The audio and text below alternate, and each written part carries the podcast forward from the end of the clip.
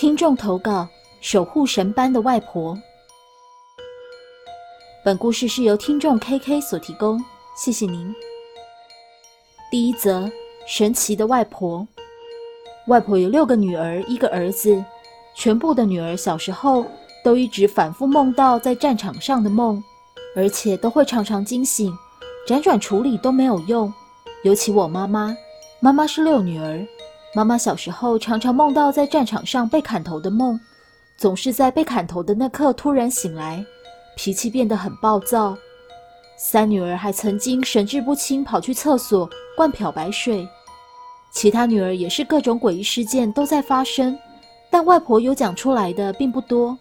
一直找到高雄的某间大庙处理，庙里的人员说要神明指示外婆帮神明做事。身为母亲的她。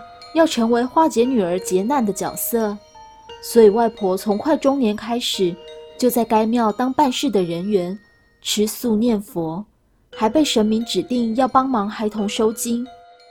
到后期还有请一尊神明回家，直接在家里开简易的收经坛。后来开始帮忙收经后，六位女儿们从此健康长大。因为我单亲，出生后跟妈妈和外婆住一起。从小对神明神坛已经习惯到不行，而且外婆很神奇。小时候我在外面跌倒还是吓到，我不敢讲，她就会抓我到神坛前面收一收，就会突然问我是不是跌倒，或是去煞到，她都会直接在原地处理。所以我对外婆整个非常尊敬。我还记得小时候还不会说话时，我常常在神明桌下面玩，跟不知道是谁对话。对完话，我都会用手比数字。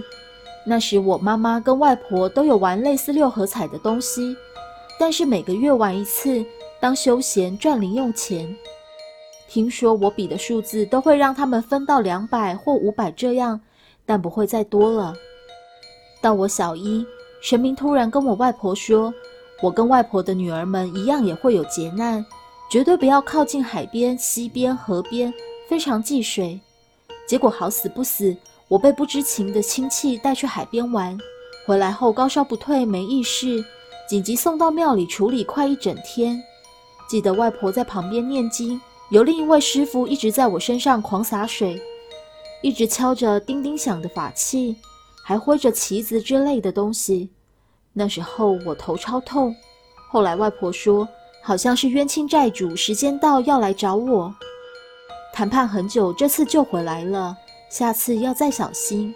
还有算出时间来，是在小学三年级那年，可能还小，家长一直交代要注意在学校的每件事，妈妈也盯我盯很紧，还交代老师各种盯我，我却渐渐遗忘。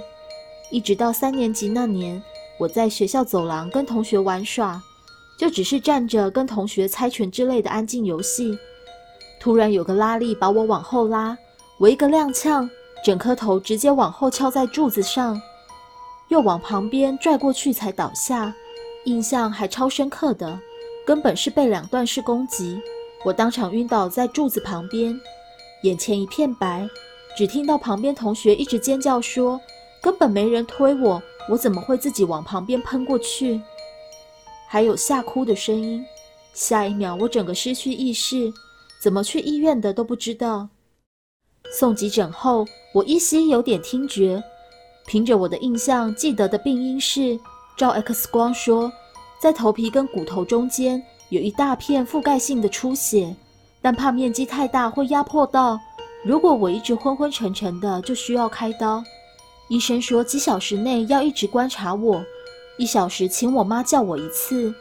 我记得我妈一直在我旁边痛哭，然后我昏昏沉沉的。每阵子都听到我妈在叫我，不知道过多久，我突然惊醒，开始正常吃起点心，也没感觉到头痛。医生也吓到了，说应该是不用开刀了。我还记得医生是这样说。然后淤血过一两天就逐渐散掉了。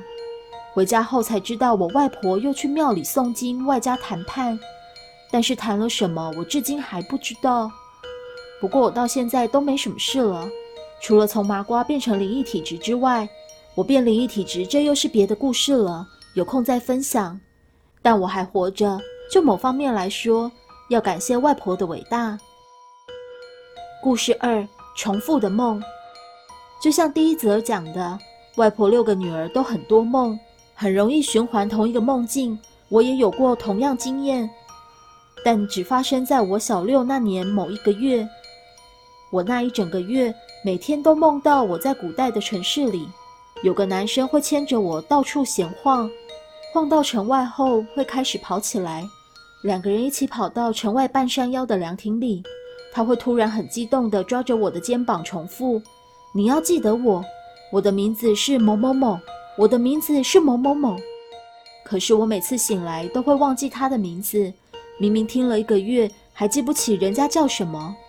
后来我梦到有点烦，觉得好像毛毛的，但又觉得对方好像认识很久，感觉很亲切，就跑去跟外婆讲。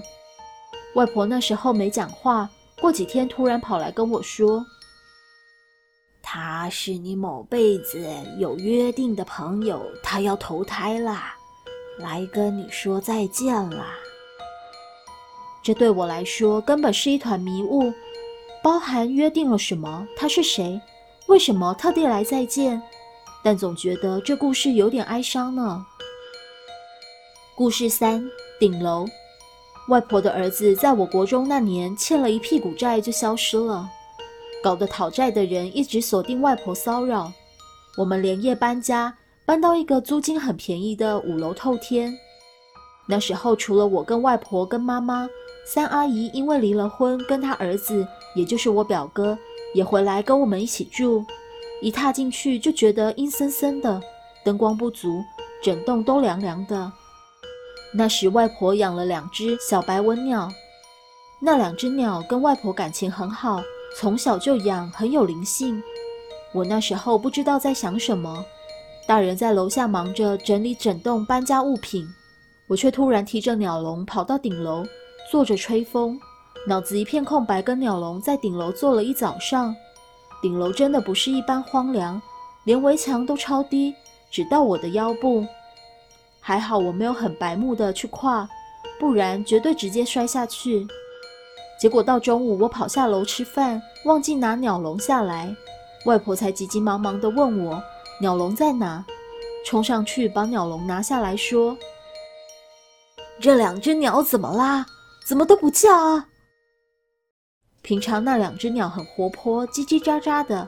他拿下来时，那两只鸟直接一个呆着不动，很僵硬的站在里面。大白天，一副惊魂未定的脸。过超久才开始跳来跳去，但也不太叫。外婆养在阳台一两天后才变正常。住了那栋透天一阵子后，我三阿姨的儿子开始对着空气说话。我曾经从门缝偷看过。他坐在电脑椅上，面对墙角说话，还会无缘无故生气摔东西。然后我在学校也常常精神状态不好，成绩差到不行，从前十名掉到二十名，还莫名脾气暴躁的拿石头丢同学，连辅导老师都天天找我约谈。妈妈那时跟阿姨一起开了一家小餐馆，也是一直被邻居找麻烦，一直到某天我家办了法事，我问外婆这是在做什么。外婆说：“我从搬进来第一天开始，一直梦到一个光溜溜的小男孩站在顶楼，说他好冷、好无聊、好饿。每梦到一次，他就离我更近。上次就是他在玩小鸟，小鸟都吓死啦。”外婆后来还弄了棉被、衣服、食物给那个小男孩。不过过不到半年，我们又搬家了。故事四：尖叫的女人。我升上高中时又搬了一次家，但那时外婆的女儿们也已经没什么状况，我也一直平安快乐的长大。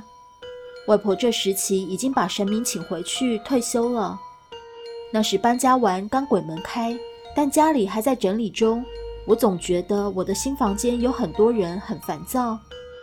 搬家隔天，我开始梦到。我在我自己新房间里走路，走一走，我就跑去开窗户往外看，有一个发绿光的长发女人，脸超狰狞，超神气，一直在窗外对我尖叫。那种尖叫混合了男生的低频，总之非常难听。好像梦到三次吧，每次我在梦里都知道窗外有东西，我还是好像被操控一样，一定会去开窗。一开窗，那女人就对我大尖叫。我惊醒后吓到不行，跑去客厅发抖，不敢再回房间。外婆就跑出来说：“怎么啦？”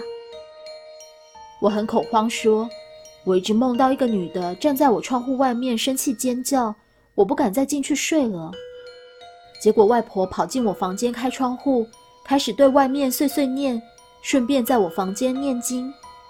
十分钟后出来跟我说：“可以回去睡啦。”他说不会再来啦。我当下一个黑人问号，觉得外婆好强哦。在我大学毕业那年，毕业典礼的隔天，外婆就在梦中安详的走了。她也刚好见证了我的学业完成，而且在我毕业典礼前七天快入睡时，一直听到有个中性的声音跟我说。外婆下周就会离开了，我没往心里去，以为自己太累幻听。后来很后悔，没把握那周多跟外婆说说话。很感谢外婆，在我小时候总扮演着守护神般的角色。她这辈子也很辛苦，靠自己养大六个很难带的女儿，还有一个不成才的儿子，外加照顾好我们这些孙子。希望她有来生不会再有苦难。而外婆永远是我的骄傲，至今我仍在好奇，外婆是拿了什么去谈判，换得我的人生平安。故事说完了。